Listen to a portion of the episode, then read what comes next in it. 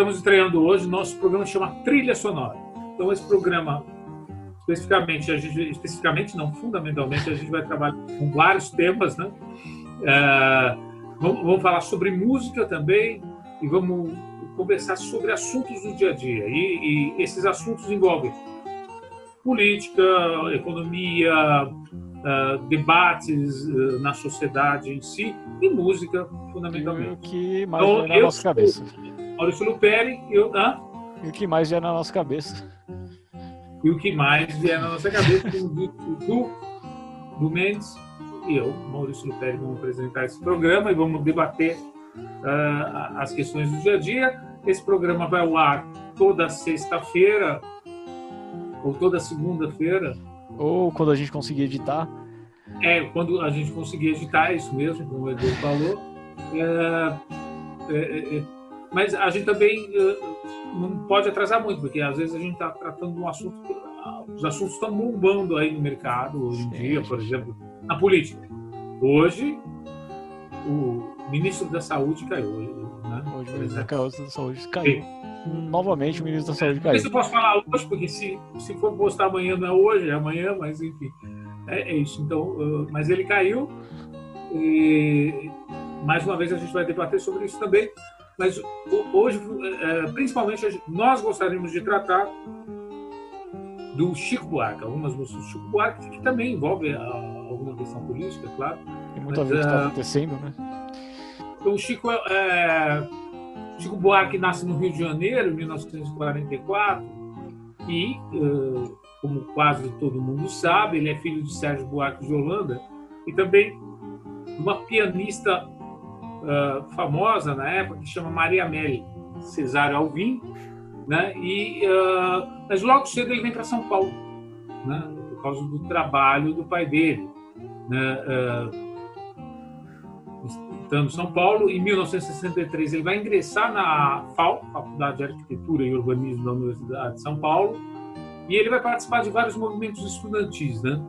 Uh, ele também participa do, do, do, musical chamado Balanço do Orfeu, em que ele uh, introduz a primeira música, uma, a primeira música que ele considera o ponto de partida da carreira dele, em 1963, que chama Tem Mais Samba. A gente vai colocar aqui para vocês ouvirem. Né? É, considerado pelo próprio Chico o ponto de partida da carreira. Né? Ele vai se apresentar uh, num programa da Record, apresentado pela uh, Elis Regina, em 1964, chamado Fino da Bossa. Em 65 ele vai lançar seu primeiro disco compacto, né, com as músicas do Pedro Pedreiro, e o sonho de um carnaval. Né? E aí começa é. a, a, festa mesmo, que ele começa a colocar e falar de política mesmo nas, nas músicas dele e fazer música de protesto, que afinal de contas a época era propícia, né? É, ele nasce sobre, né, sobre a repressão, sobre dali a alguns anos, né, depois que ele começa a fazer as músicas dele, você tem um ato institucional número 5, enfim, né? Uh, mas é, nesse período aí dos anos 60 também ele vai fazer uma música pra, para o poema Morte e Vida Severina, né, do João Cabral de Melo Neto, e ele vai ganhar o prêmio da crítica do público do quarto Festival de Teatro Universitário de Nancy, na, na França, né? Uh, e em 66 ele tem uma, a, a música dele chamada A Banda, né? cantada pela Nara Leão, que vence o festival. Ganhou o festival. Ganhou o festival. Festival de Música Popular Brasileira da TV Record e sai o seu primeiro LP também, o Chico Buarque eh, de Holanda, o nome do LP. Né? Muito... E aí, em 1966 tem um fato curioso. Então ele está com tá ali vai completar seus 22 anos em 1966 e ele vai se casar com a Maria da Severo. Né? E vai ter três filhos, né? Se lá no começo da carreira dele, lá, um pouco antes de 66, ali, 63, três anos antes, já falavam que nas músicas dele, a própria Regina existe, ele tem um espírito feminino né, nas músicas. Ele, ele vai tem ter um eu três... feminino maravilhoso, né? Ele... Espírito feminino. É, não, ele tem, ele tem um eu feminino nas músicas dele que. Ah, as mulheres falavam que ele, de uma sensibilidade que, que é ímpar mesmo, né? Não, é, as mulheres falam que ele conhece o espírito feminino. Né? A gente acredita no que as mulheres falam. Né? Temos que acreditar. E aí, e aí o que, que acontece? É, nesse período, né, o Chico sofre um grande impacto, fundamentalmente, como a gente estava comentando, da ditadura militar. É, seu espetáculo Roda Viva, né? porque esse espetáculo que estreou em 1967 e ele acaba sendo censurado pela. É, foi, foi interrompido esse espetáculo algumas vezes, não foi, se eu, se eu não me engano, pela polícia. É, é, 67 é o Costa e Silva, se eu não me engano, que assumindo ele vai até 69, até que ele fica doente, assuma o Médici em 69, né? Então, em 69, Chico vai participar da passeata dos 100 mil contra o regime militar e ele vai se exilar em Roma devido a, a, a expressão política, né? Sim. Na Itália, ele assina um contrato com a gravadora Philips, né? E produz uh, uh, para a produção de mais um disco, né? E é aí que nasce, uh, nasce nesse disco, apesar de você. Esse, essa música vai vender mais de 100 mil cópias, mas também é censurada e recolhida das lojas aqui no Brasil. é, não sei como foi lançada. E, e você imagina, ele se autoexilou em 69. Sim. Mas ele já retorna em 1970. Então, saudade que. É, eu acho que saudade da terrinha, né? Sim. Então, não, terrinha a gente fala que é Portugal, saudade daqui do Brasil. Então, então em 70 ele, ele vai retornar ao Brasil e em seguida ele vai fazer uma trilha do filme Vai Trabalhar, Vagabundo. Né? Vai trabalhar, vagabundo. Eu tenho a música dele. E, e, em 73 ele vai fazer uma parceria com um dramaturgo, o Rui Guerra, escreve uh, textos e as músicas da peça Calabar, o elogio da traição. A peça foi proibida, para variar um variar um pouco, a peça foi proibida, embora algumas canções tivessem uh, sido gravadas no, no disco lá. Sim. Então, 74, o Chico lança o álbum Sinal Fechado, interpretado com músicas de outros compositores, e passa um longo período sem se apresentar. A gente nem imagina por quê. faz, faz a melhor ideia. É, mas continua produzindo. Ele escreve a peça Gota, Gota d'Água, em parceria com e a música O Que Será, né? Sim com... escrita para o filme Dona Flor e seus dois maridos. O que será, que será, né? Sim. Inicia uma nova carreira é, como, é, como escritor também, e ele publica a novela Fazenda Modelo. Em 75 lança famoso disco dele, O Saltimbancos, uma fábula musical que ele traduziu e adaptou do italiano, a, e musicante, né, de Luiz Henrique e Sérgio Bardotti, né, vamos dizer assim. Em 78 ele vai ganhar um prêmio Molière eh, de melhor autor teatral pela autoria da composição de canções da Ópera do Malandro, né? Uh, enfim, né, a carreira muito rica durante esse período. Em 79 ele publica o livro infantil Chapeuzinho Amarelo, então, né, né? em 92 ele, é, é, ele faz o primeiro romance que chama Estouro.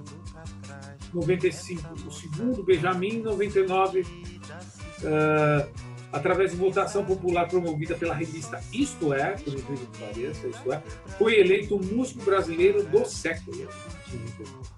Né? Uh, e o Chico vai, ele vai, ele ainda tem a, questão musical dele, tem a produção musical, mas ele vai se dedicando mais à literatura, né? Tanto que em 2003 ele publica Budapeste, em 2009 Leite Derramado. Tem, tem mais um livro que ele, que publicou, não tem? Meu irmão. Eu não lembro exatamente o nome do, do livro. Eu sei que esses dois romances são um sucesso de crítica, né? Sim. É... 32, no 2004, 2010 foi no Jabuti. Deve ser 2010. Se não me engano, tem, tem um livro que é sobre o irmão dele. Meu irmão, é, eu não lembro uma nacionalidade. Alemão, talvez. Holandês, não lembro.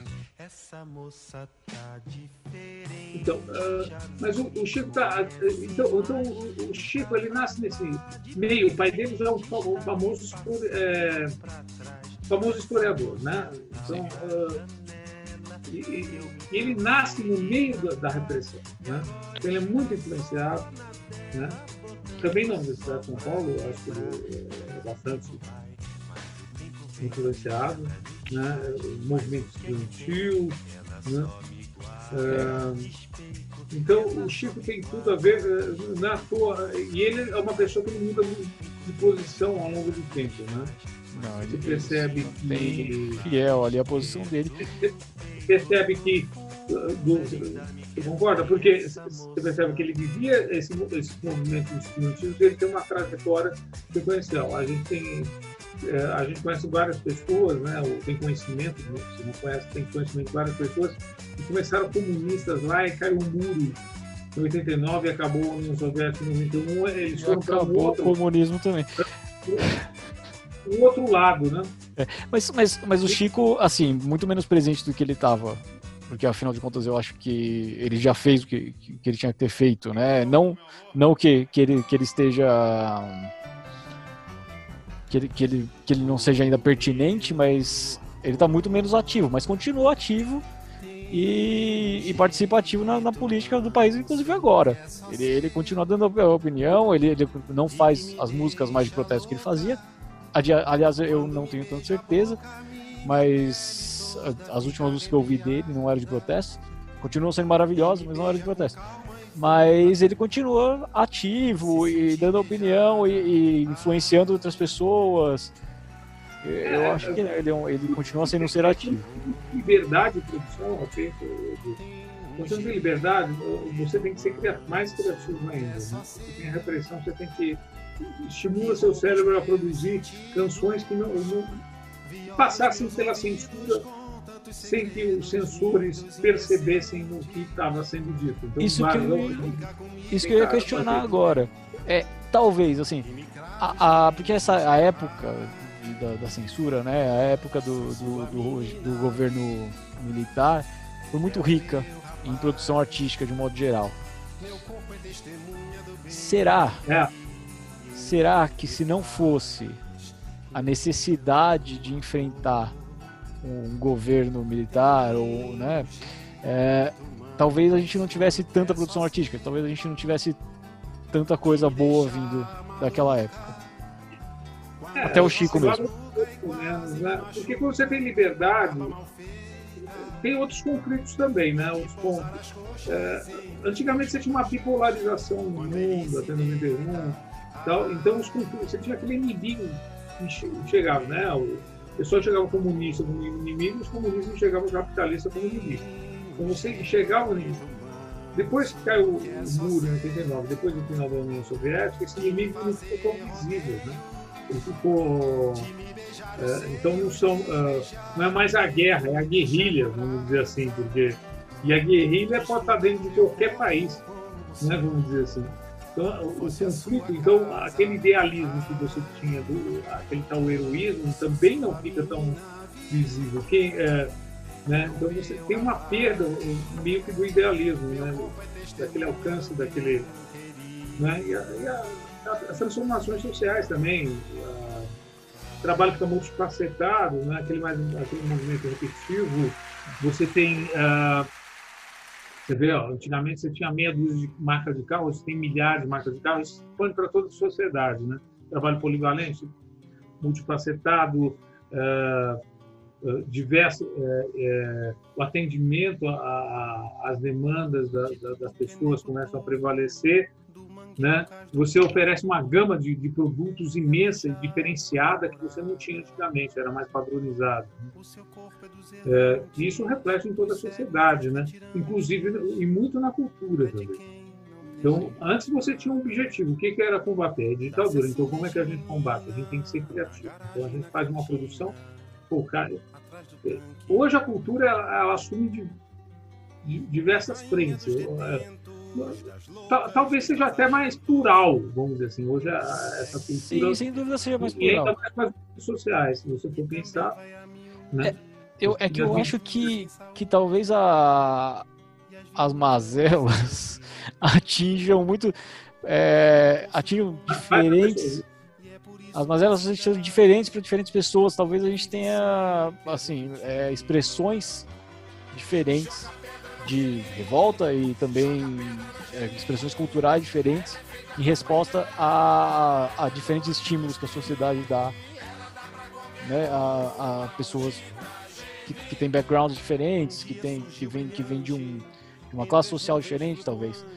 É, então eu acho que, que isso deixa mais plural. É mais. É, outra, outra questão. Você estava dizendo que, que, né, que, essa, que essa fase passou. A gente estava falando da, da fase do Chico Buarque, né? Essa, essa época da ditadura passou e. Muito porém, eu, eu fiz uma, uma brincadeira que não foi tão brincadeira assim outro dia no meu, no meu Instagram e publiquei uma música do, do Chico Buarque, uh, apesar de você. Uh, falando que, que é lamentável, é muito triste que eu possa ouvir essa música com a mesma intenção que meu pai, que viveu na época da ditadura, ouvia também. Entende? É, então, assim, mudou, mudou. Será que mudou tanto? Então, essa questão que você coloca é importante, porque hoje a gente vê, né, então, a, a gente vê o, elegemos um presidente, um presidente que e tem como suporte, além de uma ideologia, claro, uma ideologia, uh, se posiciona uh, como conservadora e muito à direita, né? Isso não, não é um problema se posicionar dessa maneira muito à direita e como conservador, né? democrático. Agora ele coloca uma grande uh, embaixo dele muitos militares. Então isso rememora um pouco esse período militar. Por isso que a gente, inclusive, escolheu o Chico aí para talvez, talvez o que rememore mais o causa dos militares que estão embaixo dele. Então você está numa democracia, mas é uma contradição. Porque, é, né, a democracia é como se fosse uma recuperação dos militares e esse discurso pegou muito durante as eleições porque é. supostamente você teve a época dos militares no poder, você tem o milagre econômico brasileiro, com com Delfim Neto de até 74. Depois ah, começa um período de crise e que os militares começam a ser questionados e eles acabam saindo.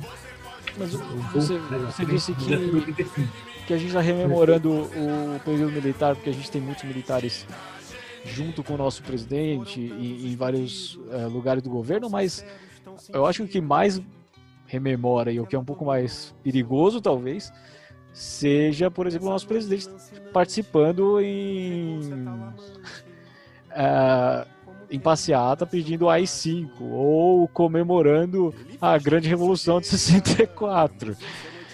É, é, esse negócio, é, é, é, que o Bolsonaro ele sai muito tempo dos quartéis, ele, ele vive como deputado federal, mas parece que ele está lá dentro do quartel, porque dentro do, do, dos quartéis, de fato, comemora uh, ah, 64 né? Então, o 64 não foi uma. Dentro dos quartéis, né?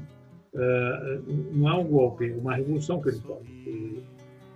Para muitos, uh, muitos aceitam essa ideia, outros não, dentro dos próprios quartéis. Não Mas ele vive como se estivesse uh, dentro de um quartel. Então, parece que a, a, as coisas não andam na, na mente dele. Né? Mas, foram, mas foram com essas ideias autoritárias né? E supostamente teve uma a, a população teve uma memória de lá atrás nós tínhamos crescíamos mais, vamos dizer assim, crescíamos concentrando renda, é claro, né? Durante a ditadura, crescendo renda e, e que e, eles recuperassem, né? Então muita gente dos votos que o Bolsonaro recebeu, né? Veio em função disso. Eles removeram. Por, por, se por um lado tinha a questão do a questão do, do PT, do antipetismo também, né? Eh, jogou, parece que jogaram todo, tudo nas costas do PT, toda a corrupção que houve em todos os tempos, e, e a gente sabe, a gente que é um pouco mais sabe que isso vem de tempos atrás, né?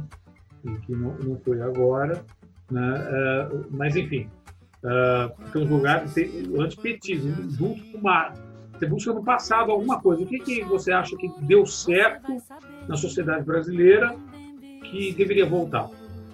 Acho que no fundo da memória das pessoas, dos, dos pais das pessoas também, e das pessoas que viveram, até a época do crescimento aqui no Centro-Sul, porque aqui nunca se cresceu tanto, tinha pleno emprego. Meu pai mesmo, que foi um operário, torneiro mecânico, ele, ele me falava, ele, ele, saía do emprego numa esquina, ele arrumava na outra esquina. Tanto emprego. Era, era nesse sentido mesmo. Tanto que você pega a carteira dele, parece uma. Dá para ver um monte de empresa. Olhando assim, pegava a carteira dele, ele saía daqui três meses ali, três meses ali, seis meses ali. Era uma coisa absurda. Então necessitava muito mão de obra, então crescia muito no centro-sul, no nordeste, nem tanto. É. Né? E, é, então você recupera, recupera isso aí. o Nordeste é, é assunto para um outro episódio. O que, que eu estou falando? Essa recuperação que teve na memória das pessoas aqui na região centro-sul, em que, em que você pensava que os militares, inclusive amigo, amigo meu, falava assim: não, os militares controlam o Bolsonaro. Ele tem, tem roupantes, mas ele, ele controla o Bolsonaro e a economia vai crescer. A gente percebe hoje que ninguém controla o Bolsonaro. É. E aí? Então, e aí ninguém controla, porque a gente percebe que ele vai para as mídias sociais, não, não, não, houve uma assessoria de imprensa, né? Que, então, a assessoria de imprensa dele é ele mesmo, então é complicado, né? É complicado fundamentalmente para para guiar o país. Ele mesmo não tem um preparo, não tem conhecimento básico de economia, né? Porque quando você não tem um conhecimento básico de economia, você pega o Lula, Fernando Henrique, não tem conhecimento básico. O que, é que você faz? Você ouve o seu ministro, não que ele vai decidir por você. Sim. Você decide. Você ouve um ponto aqui, outros pontos, você ouve vários especialistas e você toma a decisão. Não é simplesmente você deixar, assim, eu não conheço nada de economia, eu deixo na mão do Paulo Guedes. Tem um pensamento diferente, né? não tem um pensamento só. É. Então, né? então você não pode deixar, então você tem que comandar o país nesse sentido. Então, deixou a desejar. E Deixa também a desejar. Tá, tá, né? que, que hoje tivemos a notícia recente aí do que o, o ministro fez né? da saúde. Eu pediu demissão de menos de um mês. Eu acho pouco provável que algum ministro fique na saúde, porque o que o Bolsonaro procura, um, um, uma pessoa é, técnica, como é o que ele busca, nunca vai é, permitir ou apoiar, né? Então, mas uh, a gente tem um, um, Ele vai colocar um general, provavelmente, lá, que é o secretário-geral de, da Saúde, pode ser que ele tem uma médica que é a favor do cloriquina. Então, por que, que esse caiu, né? Bom. Por que, que ele caiu é, com menos de um mês? Então, primeiro, ele, ele colocou o médico. Né? Então, se você. Ele colocou o médico lá, uh, o médico é um empresário, um empresário que foi indicado pelo Paulo Guedes, e ele sendo indicado pelo Paulo Guedes, é, empresário. Eu acho que ele não estava nem muito a par de política, não é possível o, o, o texto. Porque é, ele, como é médico, ele está afastado, ele é mais empresário, mas, é, mas mesmo sendo empresário, ele tem, ele lembra, eu acho que ele lembra do juramento de Hipócrates. Cara, o cara jurou. Então, o, e, e, aí chega no momento, essa semana aí, o, o, duas coisas pegaram. Primeiro, o Bolsonaro liberou, falou que é, numa entrevista que ele estava, o, o Bolsonaro saiu. O, saiu serviços essenciais? Falando que os serviços. É, o Bolsonaro colocou como serviço essencial barbearia salão de beleza e academia. Mas que, que o efeito completamente político. Que falou assim, ah, é, publicou. Isso não passou por mim. Isso foi o presidente. Isso foi uma coisa. Sim. Mas tem outra coisa mais grave ainda. Que ele ia comprometer a carreira dele, inclusive, porque naturalmente o Teixe queria muito mais dinheiro fora do governo. Ele queria contribuir com o país. É. Mas Eu- eu tenho- quer distribuir. Então, o que, que o, o- o Bolsonaro quer impor a cloroquina como recomendação? Diz que o Conselho Federal de Medicina aprovou e o Conselho depois desmentiu. Aham. E, e que é o ministro que coloca a cloroquina, porque ele está pensando única e exclusivamente, porque ele virou médico do mundo. Né? Não, não só ele. A gente. Eu. Não, eu, é, né? eu Não, assisti.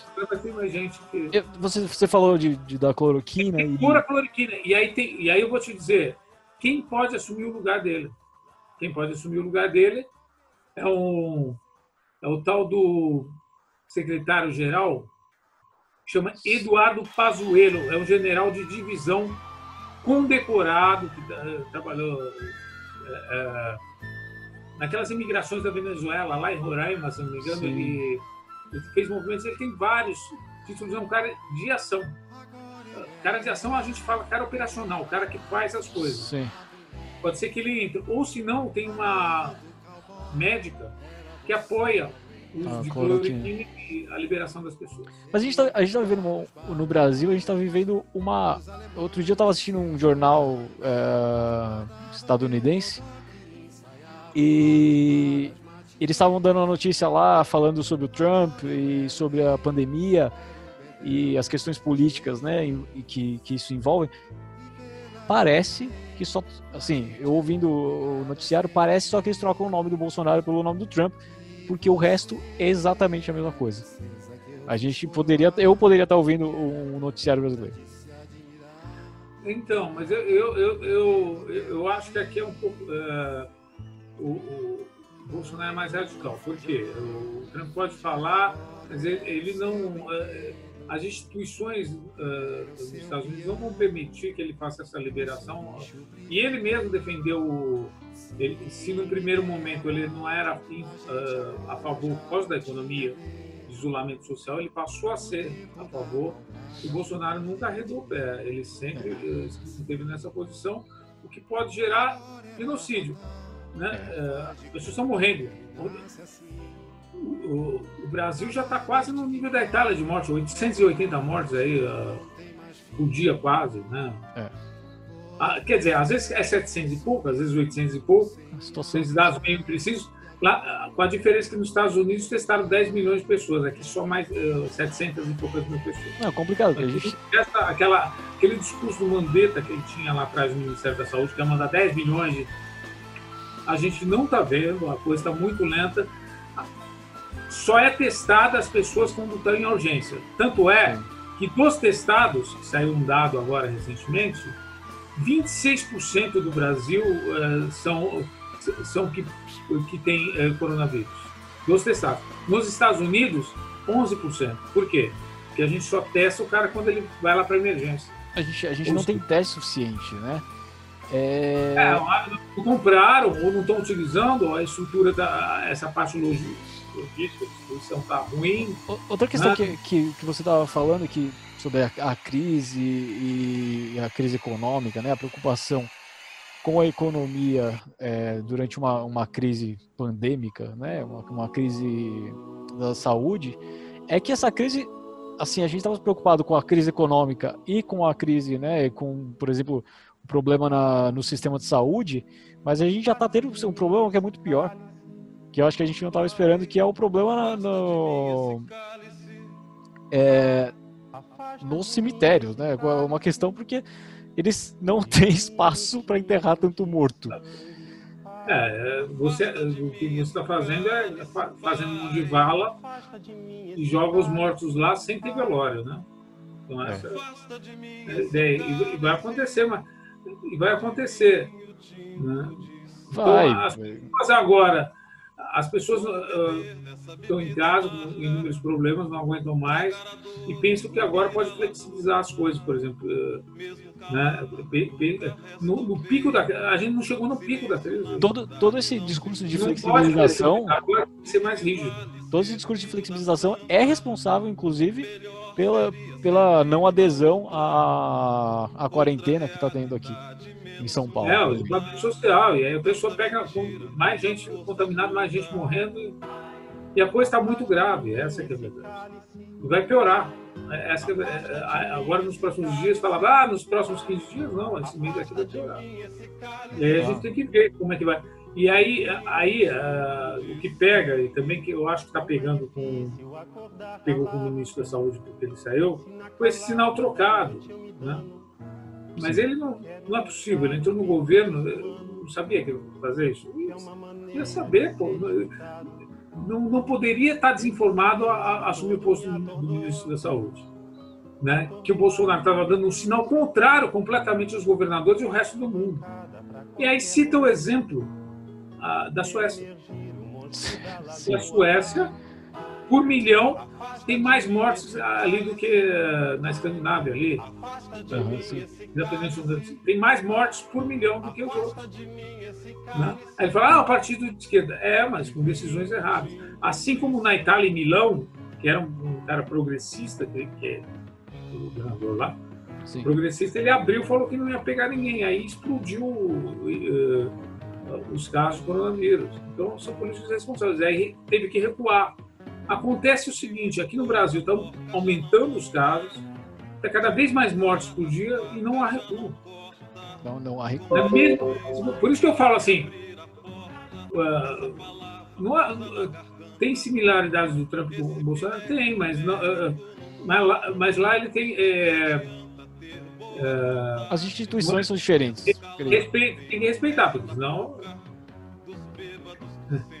vai ter as consequências dele. Né?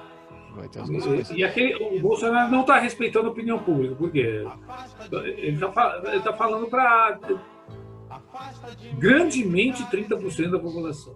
Grande. Mas e é uma bola de neve. Mais, então. É uma bola de neve. O Bolsonaro, o Bolsonaro fala contra a, a a quarentena eh, em prol da, da economia, logo tem pressão nos, nos, nos, governos dos estados, né? E, e aí o governo do estado precisa dar uma solução. Agora, como, como o Dória tentou fazer agora, falar que, vai, que iria reabrir agora no dia 11. E isso gerou um problema maior. Isso, a, a, a possibilidade de reabertura no dia 11 gerou um problema maior. E só tende a acontecer isso. E quanto mais as pessoas não respeitarem a quarentena, então. Mais tempo a gente vai demorar para voltar à normalidade. Os governadores, eles sofrem pressão direta. É, direto. O Dória estava sofrendo pressão, então ele falou assim, não, dia 11 de maio, ele falou assim. Aí, eu vi uma entrevista dele na Globo News, né, e, e aí é, questionaram, os repórteres questionaram ele na hora, falaram assim, não acha responsável você falar isso, que amanhã pode cair o completamente é, óbvio, né? No dia seguinte, daqui a dois dias, ele teve que recuar. E, mas ele recuou. Não, essa é a questão. Recuou. Então, mas já, já havia errado, já havia errado antes. É, poderia não ter errado antes, mas uma vez que errou, tem que recuar. Agora, Sim. É, a questão é, é, é, do governo federal é que não há recuo, há avanço. E avanço efetivo, que coloca um decreto que coloca atividade essencial que não é essencial, é, né? mas, mas isso só tem. Ele não é médico. Mas só tem um efeito político, né? A, a questão. Médico, né? A questão. O problema, do... também sou, o pessoal que fica tomando que nem louco cloroquina aí não quer receita médica, né? O, é. o, o texto falou não é preciso com controle médico, tem que assumir a responsabilidade, assinar um termo de responsabilidade. A pessoa tem essa e essa consequência, mas eu vou me arriscar e o cara assina tendo responsabilidade. E, e isso pegou lá com, com o chefe. mas é isso. Eu, eu, eu, eu vamos ver quem vai, quem vai estar assumindo. Né? É. Espero que quem vai assumir agora é, mas é uma é, bucha. É, é uma bucha. É, é um... Tem que obedecer ao presidente. Mas por isso talvez. Processos aí. Por isso talvez ele coloque um militar, né? Que, porque funciona, funciona. Esse Eduardo, esse Eduardo ele é secretário-geral lá. Ele é, e, e, mas ele é bom operacionalmente, entendeu? Distribuição, logística, essas coisas. Ele, ele só vai ser bom se, se ele ouvir o presidente, você, entende? A gente.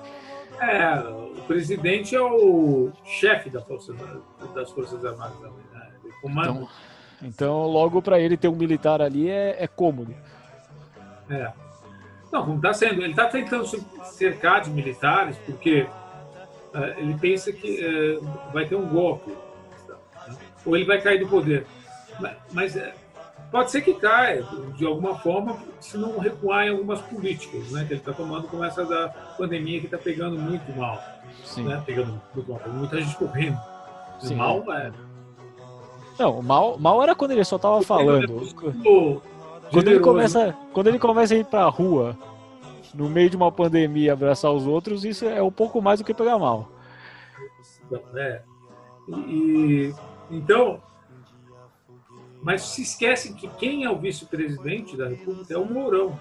Também é um militar. O Mourão é, é, é, é também eh, de direita, mas só que ele, o Mourão é, tem posições é, defendidas ao longo do tempo da direita, mas só que é um homem de um pouco mais de livros, né? Vamos dizer assim. Tem, tem mais livros no currículo dele, né? Vamos dizer assim. Parece que é, é, é, é mais ponderado. Mas então, que não é necessariamente melhor, tá talvez do, mais perigoso. Né, Para defender a posição dele política, mas só que tem a questão por trás. Qual, qual é a questão fundamental? É, é que ele pensa que ele vai ter o apoio, mas, mas o vice dele é o Mourão. Mas se ele continua nessa toada, ele perde também, tá perdendo, pode perder apoio dos militares ativos, fundamentalmente, e quem assumir em caso de impeachment é um militar, um militar respeitável, né? que é o Mourão. Entre os militares, o Mourão é muito mais respeitado, eu acho, como general, como Sim, do que o Bolsonaro, né? que não é difícil. Do que o Bolsonaro e as posições mais ponderadas para a população brasileira. Então, então é, é, é, é, isso. Né? Então, a, a, acho que nosso bate-papo aqui está ótimo. Tá, tá, tá indo bem. No primeiro episódio a gente está indo bem. No primeiro, a gente vai ver. A gente conversou isso a, a vida inteira. Agora que, que a tecnologia. a gente resolveu tá, gravar. É, agora que a gente está tendo possibilidade tecnológica de gravar isso aí, fazer alguma coisa. Então, Edu, foi muito bom conversar com você sobre esses assuntos. A gente vai, tem muito para conversar, né? Do que já é amigo meu, quantos anos, Edu? Sei lá, sete, oito. Já estamos aqui sete anos. Sempre sobre é. assuntos do cotidiano, aí, conjunturais importantes, a gente acredita, para passar a nossa opinião e sobre música que a gente ama. Sim, então com, com isso, aqui a gente, para a gente não ser muito polêmico, a gente fecha o episódio por aqui. E a gente se vê no próximo episódio, se esse der certo. Se esse daqui não der certo, eu não vou mais gravar. Uh, abraço, abraço para vocês.